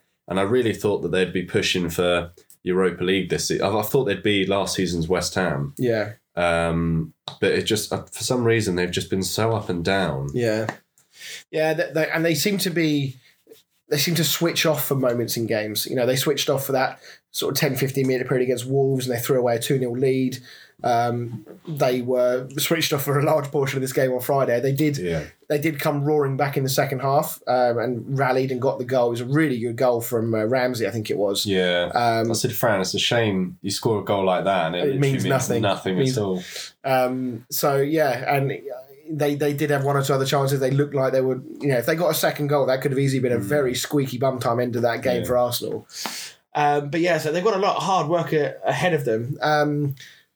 If they had gone in at one 0 it might have been different. What did you think about the VAR decision here? Because in a quite unfortunate set of circumstances, if you're a Villa fan, half time whistle goes, and then VAR has a little look at the penalty, and then they they take the penalty. What, what did you think of the penalty decision itself? Um, Do you, I mean, I can see why it was given, but do you think it's one of those ones that you're surprised it was given because it, yeah. it wasn't as clear and obvious, which is obviously the mo. Yeah, I've, well, that's the thing, isn't it? It's the clear and obvious again. I mean, what is clear and obvious? Because some some at different games, I'm like, sort of, well, I can see why, and then other games, I'm like, well, I'm surprised they've given that. It's, Mm. To me, it's never clear and obvious. Well, I guess is it? It's never clear and obvious what they're going to do. I yeah, guess yeah, on, yeah. Obviously, if, on VAR, like Pogba, to me, that was yeah, clear and obvious. like with the lines and stuff, it is super clear. But I guess it is uh, when it's not the isn't it? lines. It is always it is always what someone thinks at Mm. the end of the day. It's someone's perception of the rule, isn't Yeah. it? It's Yeah, what well, one yeah. person, one referee, even though they're all top quality referees to get to that level. Um, it's their interpretation of what is and what well, isn't yeah, a foul. you can have all types of rules and all the video Yeah. you want, but it is ultimately down to a human being. Yeah, exactly. There, there's no there's no sort of black and white line with with Not fouls, the offside, yeah. not like with as you say with offsides and, and that sort of thing. There was always this interpretation, um, and of course the other sort of slight question mark. And I, I was with Dean Smith on this, and he talked about this after the game. When um, when the halftime whistle goes, um, and you come back, my understanding was is that you take the penalty, and that's that. If the keeper saves it, Yeah, game's you dead. blow, yeah. You blow up. So he was really surprised, and apparently didn't get any kind of explanation from the referee as to why Aubameyang was allowed to then score the rebound. Yeah. Um, so yeah, and the fact that the referees weren't able to give him any kind of explanation sort of suggests, It shouldn't have been allowed. yeah, it maybe shouldn't have been allowed. Um, so I feel for him a little bit. I bit. think There. that's one of those moments where, as a referee, you're like, shit. Yeah, but I mean, they've got VAR in their ear. Could he not? Could the VAR just tell him no, you can't do that? It needs to be uh, cancelled out. I mean, it, Mm. because that was the end of the first half. Surely it wouldn't have been that difficult to say no, it's not a goal. But no. Only he'll know. Exactly. Um, hard work ahead for Villa. They got a um, tough game against West Ham next weekend, who are obviously flying at the moment. Um, what? don't don't no don't do that with me. We're, we're doing really well just because you support a shit team. Um, but they've also I got thought you were saying it as a joke. You're deadly serious. who is this bloke? We're fourth in the league, mate. um, but they've also got games against Southampton, Brighton, and Palace coming up. So those games are going to be vital um, for for Villa to try and find some form and get their season really going. Yeah, well, I mean, Brighton are up there. They're like fifth at the moment, I think, aren't they? So Yeah, they, they've made themselves very. They're very hard to beat anyway. Yeah. um, they've they've got a very good coach. fantastic start to the season for them. Southampton and are they're doing okay. Was they've had a tough start of the season fixture wise as well. And Palace are beginning to find a little bit of. Uh, uh, not necessarily form, but they, you know, they're beginning to get to grips with what Vieira wants them to do. So they're becoming harder to beat. They gave Arsenal a really good game. Um, probably can count themselves unlucky to not have beaten Newcastle at the weekend after Wilson's amazing overhead kick. So yeah, but it's going to be hard work for Villa. You know, it's it, you know, this the mid-table area of the Premier League now. It's quite difficult to kind of call. I mean, it makes doing accumulators on a Saturday freaking Yeah, impossible because you just can't call it. So right, let's um let's move on to Everton against Watford. I mean, who saw this result coming? Not even in the first half would you have seen that coming. Like Everton at the start were all over Watford as well. Hmm. How on earth it ended up 5 2? Especially as it was two-one with ten minutes to go. Yeah, That's what I mean. Yeah. Absolutely ridiculous. Amazing. Rafa was just you could see he was almost lost for words. You looked a bit like Ole. he did like Yeah. completely co- confused and Formless. yeah, just completely unable to explain the capitulation that happened. Um, I mean, Everton in the middle of a, you know they've had back to back home losses now. Um, Benitez is going to need to solve this quickly because he was already a fairly unpopular appointment anyway because of his links Yeah. with Liverpool. So any time there's an opportunity for the Everton fans to pile in on him, they're going to take it. So he cannot allow this kind of bad form to, to, to build up because it's going to apply more pressure because of those Liverpool links. Um, I have seen um, some talk about, uh, I know with the head injuries as well, so Calvert Lewin, Doucouré, Richarlison's only just come back, Andre Yeah. Gomes is still out.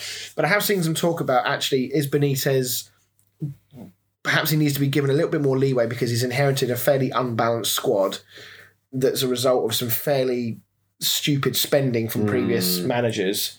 Um, and Benitez is having to sort of pick up the scraps here a little bit. So does he Yeah, need, he- need a little bit more credit for the start he's had this season? Yeah, well, he only spent 1.5 million, didn't he, in the transfer window? Which I don't know if that's that was intended or if that's just because they didn't have the money to spend. Has he managed them from the start of the season? Yes. Yeah, he's Yeah. been Well, they're not that the bad. They're like, they're in the top 10, aren't they? Yeah, I mean, recently they were they were top six up until the last couple But of I think games. you know a, a team like Everton need to be up there fighting for Europe. Really, yeah, Mm. that's the Um, expectation and they- they- on the club. they keep having these starts where they start off really strong, and you're thinking, "Oh, Everton are going to be involved this year," and then they they go on runs like this where they just slowly start to sort of dither and drop a bit, and But it's I- the same under Ancelotti. Yeah, Mm. I mean, you know, you look at Ancelotti; he was brought in as this amazing manager, and he actually ended up finishing twelfth and tenth Hmm. with the team that they had. Yeah. Um, Calvert Lewin is obviously a huge miss for them. He's had a setback in training. Apparently, he might be out for another month. Yeah, Um, Doucouré is set for an extended spin on the sidelines, and he's been massive for for my Premier League fancy league team as well as Everton. But I do Um, think, although Everton won at their best and obviously Watford had a good game, like Watford were literally all guns blazing, like going to do it. And I think Josh King was just going to try and smash him, whatever happened. I think he like, went out there with a point to prove. He did, didn't Well, he said it in his post match interview, like Yeah. he did. And I think if he plays like that every week, then good on him. Like he needs to do that. But I don't think in his head, I think Watford was always going to win. I saw so many videos of Everton fans before the game saying, "You He's know, Josh score." King's going to score." yeah, I mean, he, he only played 11 substitute appearances. He didn't start a It single was like Premier League game for them. 136 minutes or something he played. Yeah. Um, and, and we, we raised eyebrows when he went there anyway, because I think West Ham were after him. There was a one or two six other month clubs. contract as well. Very strange. Re- I mean, I've not heard ever of a player No. going to a club, other unless it's on a loan Yeah. on such a short term contract. Um, so they obviously didn't have a great deal of faith in him No. anyway. Um, and yeah, he, he, he That must have felt amazing for him. Yeah, I mean, the first goal was a bit scrappy. VAR needed to uh, get involved to, to get that one through. But the second two goals from Josh King were absolutely brilliant, weren't they? The composure to turn the players Skip inside out. them and I, lo- I, I think I said it last week. I love goals where they fake the shot and the defender just goes sliding Yeah, past. and- sit him down. yeah. But then who scored their last goal? Because he had loads of. He uh, Dennis. Dennis. yeah, he yeah. had the same like Yeah, composure similar, on the ball, yeah. didn't he? I mean, it, it really is amazing, isn't it? Four goals in the last ten minutes, um, and you know you could you could literally feel the anger in the Everton stadium growing as each goal went in. But the pop when Watford scored was beautiful. Yeah. from the fans. I think my favourite goal was probably Josh King's second. Because the the guy I don't know who it was who passed it. It might have been Dennis again. And he passed the ball to Josh King. You could see the overload was there. The pass was on, but he battered that ball into into Josh King. Mm. and it was a quite an awkward height to control it with, with his weaker foot. But it was the most perfect first touch, and his finish was brilliant. If he doesn't get that first touch perfect, he doesn't get that, that goal because the defender is right there. Pickford's coming out, but it was so perfect for a player who's not scored in God knows how long, barely yeah, kicked a barely a kicked a hat-trick. football. To do that was was There's a outstanding. lot of hat tricks actually at the weekend, wasn't there? There was uh, three, I think. Did we this even talk about Mason? Mount's hat trick? Mason Mount, Salah, Salah and then and Josh King. Josh King. No, we gave Chelsea enough props today. Joe should be happy. Yeah. Talked about them We first. spoke about Liverpool enough tonight. um, so yeah, uh, awesome for, uh, for for for Watford, especially given that you know Ranieri last Did last you weekend. see his thing on Match of the Day when they were like, you know, technically in the books your season started last week, but are you going to say it started this week? And he was like, I don't remember last week. yeah, you got to love Ranieri, but I mean, you know, after last week, a lot of people were still raising eyebrows about, you know, was this the right decision to sack the last manager? Bearing in mind he didn't really do a But also, they fucking played Liverpool last weekend. Like, give them a bit of a break. yeah. I mean, they just, yeah, I mean, it put, I suppose this weekend's result puts it into perspective a little bit, doesn't it? Yeah. Um, and uh, I just uh, I just reminded uh, so somebody just sent me an, an amazing stat about Watford. Um, Watford's last five Premier League away wins have come under five different managers. How about that for a Really? stat? So not only does that show how poor their away form is, but it also shows how often they change manager. So the last five away wins in the Premier League have come under uh, Gracia, Sanchez Flores, uh, Pearson, Munoz, which I think was the last guy, and Ranieri.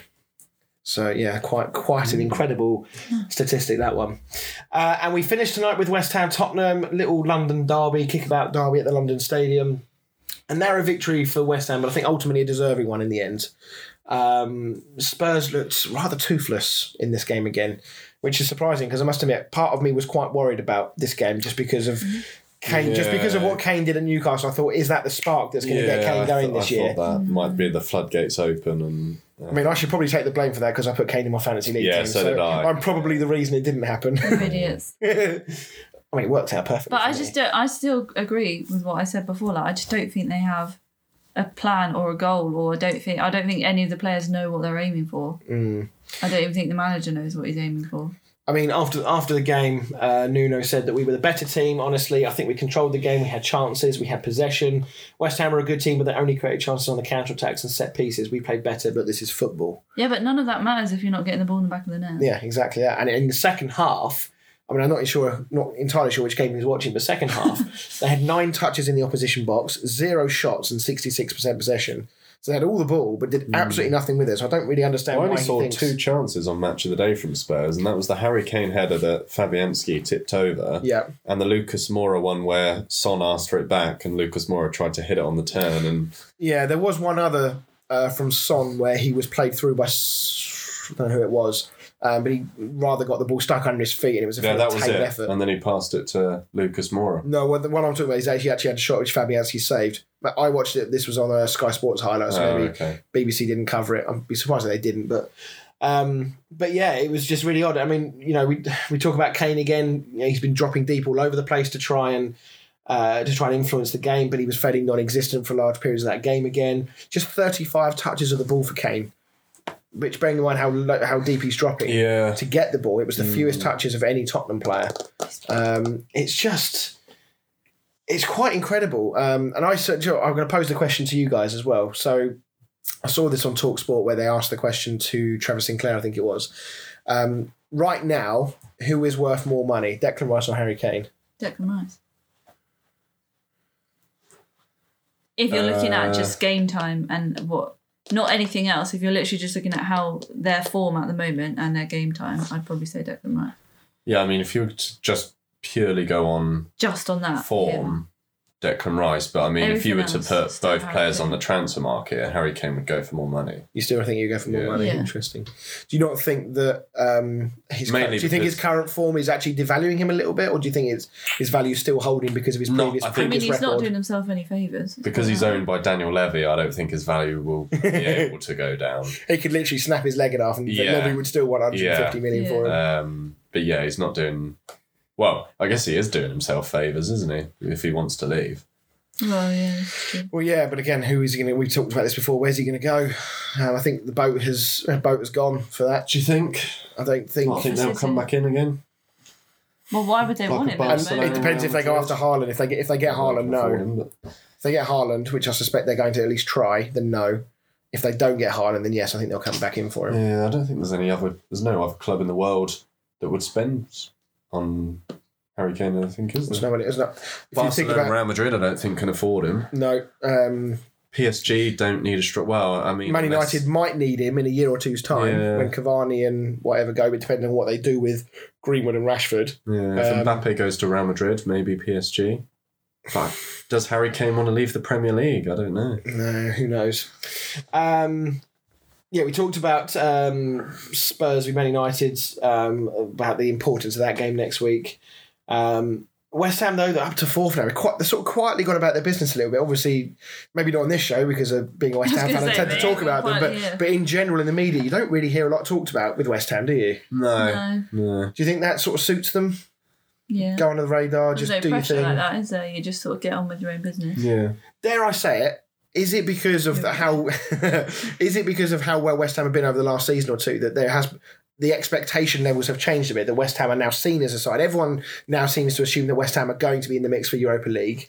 So is it has it now become a s almost an expectation that West Ham are going to win more often than they don't? Therefore, when they do win, nobody talks about it. Yeah, because I think um, it was the same with Leicester when they won the Premier League. They were almost expected to start getting Be into the that good, Champions yeah. League every season. Yeah, and they still are. I mean, when you know when Leicester fall out of the Champions League places, everyone you know it's a conversation, isn't it? Whereas you're thinking you've got Chelsea, Liverpool, United, Spurs. You know there sh- shouldn't be room for Leicester in that Champions League place. Um, so I think it is the same with West Ham. They're now considered, you know, like the sort of Leicester, yeah. um, whereas they should be fighting for those places. Yeah, I mean, the, the feel good factor at West Ham is as good as I can remember in, in my lifetime. Mm. Um, I think the squad of players we've got, we've made some really good additions. I think Kurt Zouma has proved to be a really shrewd signing. Uh, It seems to have not affected Chelsea, which is good for them that they've not let someone go to a to a. Left it all very last minute. All your signings. Yeah, we did, which was a, a, a concern because often that can lead to panic purchases. Yeah. Um, but actually, you know, David Moyes has done it again. Really, the only one who's not really done a great deal so far is Vlasic. Yeah. Uh, but he's still fairly young, so there's still time for, for him to change that. Um, so, and I just wanted to touch on David Moyes. He took over West Ham when they were 17th. He's guided them to record Premier League uh, points totals um, in, in, in the two years he's been with us. Uh, we're top of our Europa League group. Um, we've won all three games and conceded none. Um, and we have the highest, he has the highest win percentage rate of any West Ham manager uh, who has managed for at least one season. So, do we need to therefore put a bit more respect on David Moyes' name with that sort of record? Do you think he's sort of been a bit underrated? Um, I think he's done a good job at West Ham. Um, I think his previous jobs, obviously, he didn't really do very well. So Do you think, and I'm playing very much devil's advocate here, when you see Van Gaal, Mourinho, uh, Solskjaer all being given a reasonable amount of time, especially Solskjaer's been there for three years now, do you think David Moyes given only 10 months? Do you think that was a bit unfair to not give him a bit more, or do you think it, that job just came a bit too early for him? yeah, I mean, unfortunately, he picked up a, a poor team. Yeah, Um, his trans the players he brought in didn't really help him. no. Um, I think at the time he deserved to be sacked, to be honest. But you know, maybe it was a bit harsh that he was only given ten months. I, I think, like you say, it was maybe just wrong place, wrong time. Really. Yeah. Uh, I mean, for West Ham, so 13 games, nine wins, two draws, two losses in all competitions, uh, 24 goals scored, 10 conceded, seven clean sheets. Uh, not bad at all. So, um, just to, to, to wrap things up before we move on to the final part of the show, um, do you think this is West Ham's best opportunity to win a trophy? Be it a League Cup, FA Cup, I mean, dare I say Europa League? I don't think we will, but you know, when you're playing this well, I mean, look at Leicester; they've capitalised on it. They've won an FA Cup. Um, they obviously won the Premier League. That was a bit out of the blue, but they've won a Community Shield. And I'm, even though the big teams won't count it, I'm sure Leicester will, which you know is within their rights to do so. Yeah. So I just wonder if this, you know, West Ham really need to, you know, strike while the iron's hot, sort of thing, and really go for a trophy. I think so. I think you've got quite a, a strong enough squad to win something this year. Mm. So I mean, whatever happens, I mean, West David Moyes, um, despite all my sort of concerns about him when he first came in, um, he has been a breath of fresh air, and he's been the best thing since. Uh, for a long Sliced time, bread. since sliced bread, yeah, he's he's definitely the best manager. He's brought the best feeling to the club since I've been a West Ham fan in in my lifetime, um, and he is from the owner's point of view. My God, has he helped bail the owners out because Yeah. the owners have been under the spotlight for a long time. Um, but Moyes has effectively, in, a, in the same way that Man United's owners have done with the transfer business, taken the pressure off themselves. Moyes has taken the pressure away from the owners. Yeah. But if things do go south at any point, which you know can easily happen, it's going to be the owners that are going to bear the brunt of it again, which is Yeah. which is annoying because they're still shit owners. so it's not like they should be forgotten. But um, anyway, right, let's move on. Um, we will start to round out the show, and we'll start with this.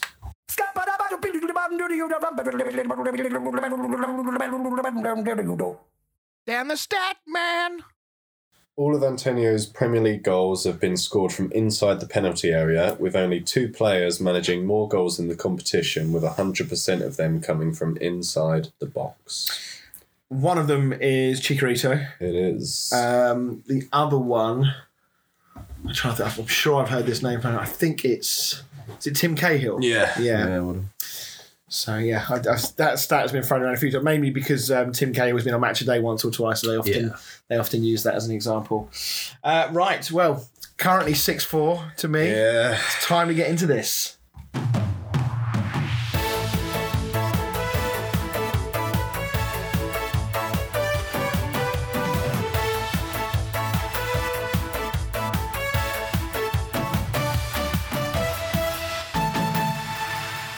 Welcome back to Football with Fran.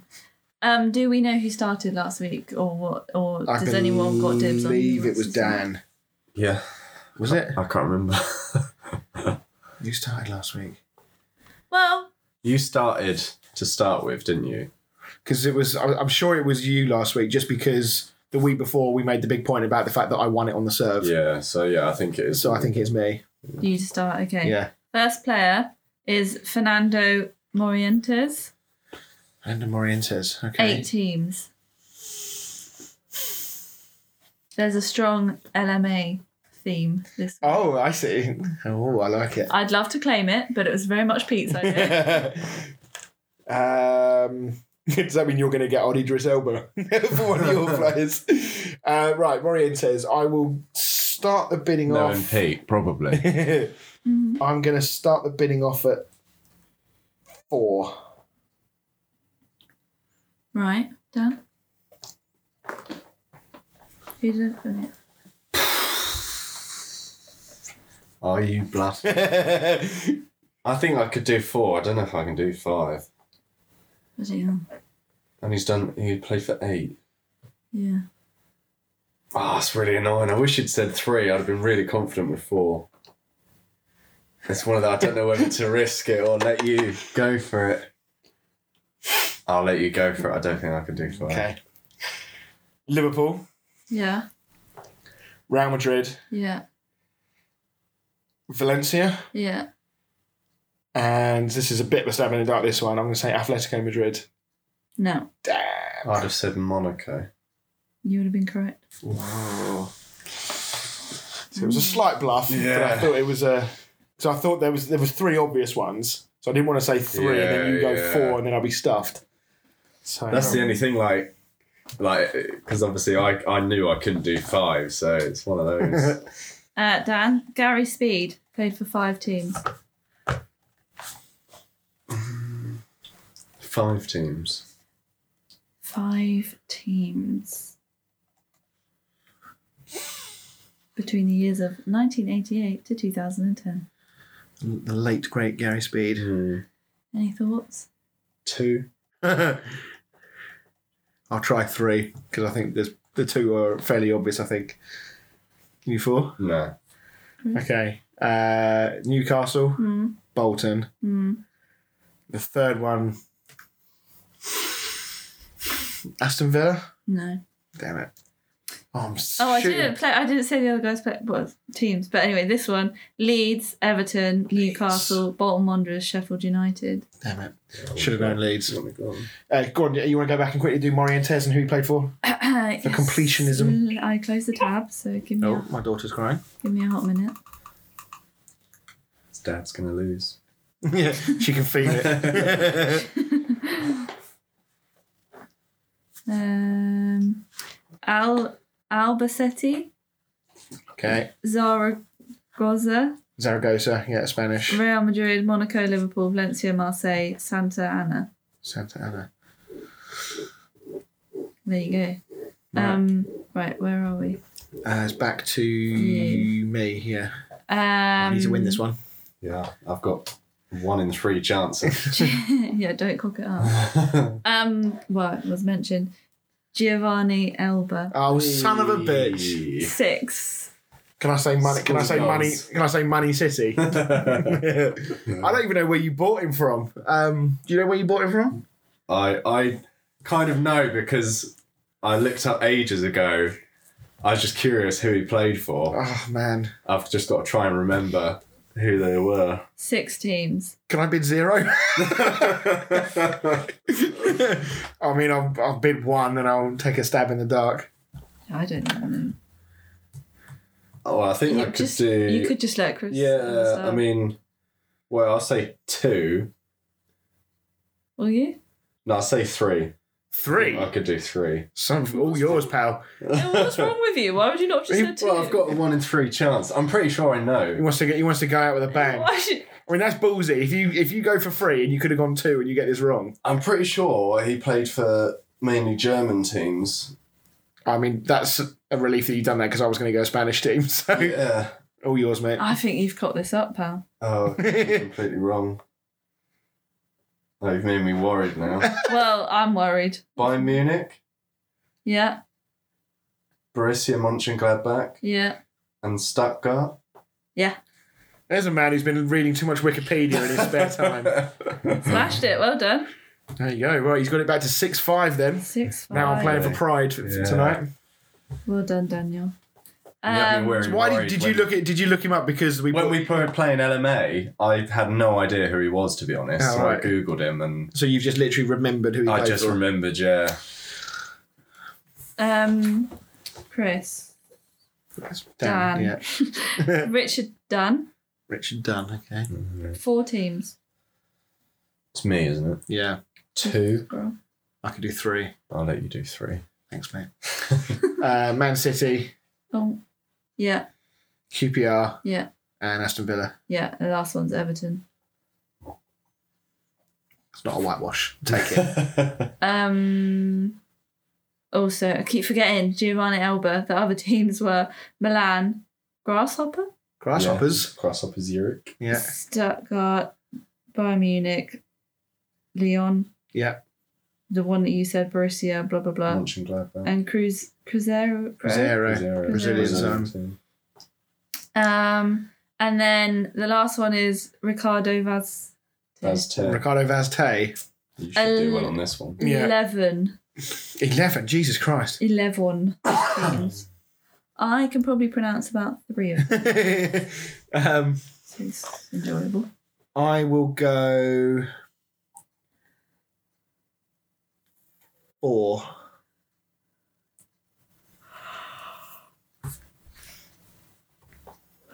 It's a podcast, so Yeah, Some I don't words. think I can do five, so I'll let you. all right. Go on then, Chris. Right, West Ham, Yeah, Bolton. yeah. I'm Sorry, trying. have you got? um, oh, I'm trying to think of the team that he went to West Ham from. I think it was Barnsley. no. Fuck. Who was it? Who was the champ? Who was the team before West Ham? Oh, oh, sorry. Before, yeah. Sorry, I thought you said after. Yeah, no. Before it was Barnsley. It was Barnsley. Sorry. Okay, good. Sorry. And then the last one, um, I- he definitely played in Portugal, so I'm going to say Sporting Lisbon. no. Ah, damn Was it Charlton? Yeah, Charlton. Ah, it was, was it? Okay. So Bolton Wanderers, Hull, Pan Panion Pan Panny. Uh, Chris, Panionios. do me do me a Uh, solid. Do you, want me, do you want me to do these? You just read them. Uh, Hibernian, Barnsley, West Brom, uh, Akhisar Belediyespor. I'm taking that. Uh, Charlton Athletic. What is with these teams? Uh, Charlton Athletic. Then back to that team that I couldn't pronounce just It's now. like a load of Chinese team. Yeah. Henan Jianye, Qingdao Huanghai, and Portimonense. I mean, this is these are just made up teams, aren't they? Um, yeah, my God. Well done, Dan. Four one. 4 1 victory. There- A lot, of, a lot of scores are 4 1 at the moment. Yeah, yes, they aren't have been, there? haven't We've, they? we haven't had too many 3 2s or Yeah. 5 nils. It's always 4 1. Right, so 6 5 then. In it, that could have been very damning for me if I Yeah, won. and it's uh, back on your serve to make it 6 all next week. Um, excellent. Well, thank you very much, everyone, for listening. We are going to head off and we will see you all next week. Bye bye. Bye.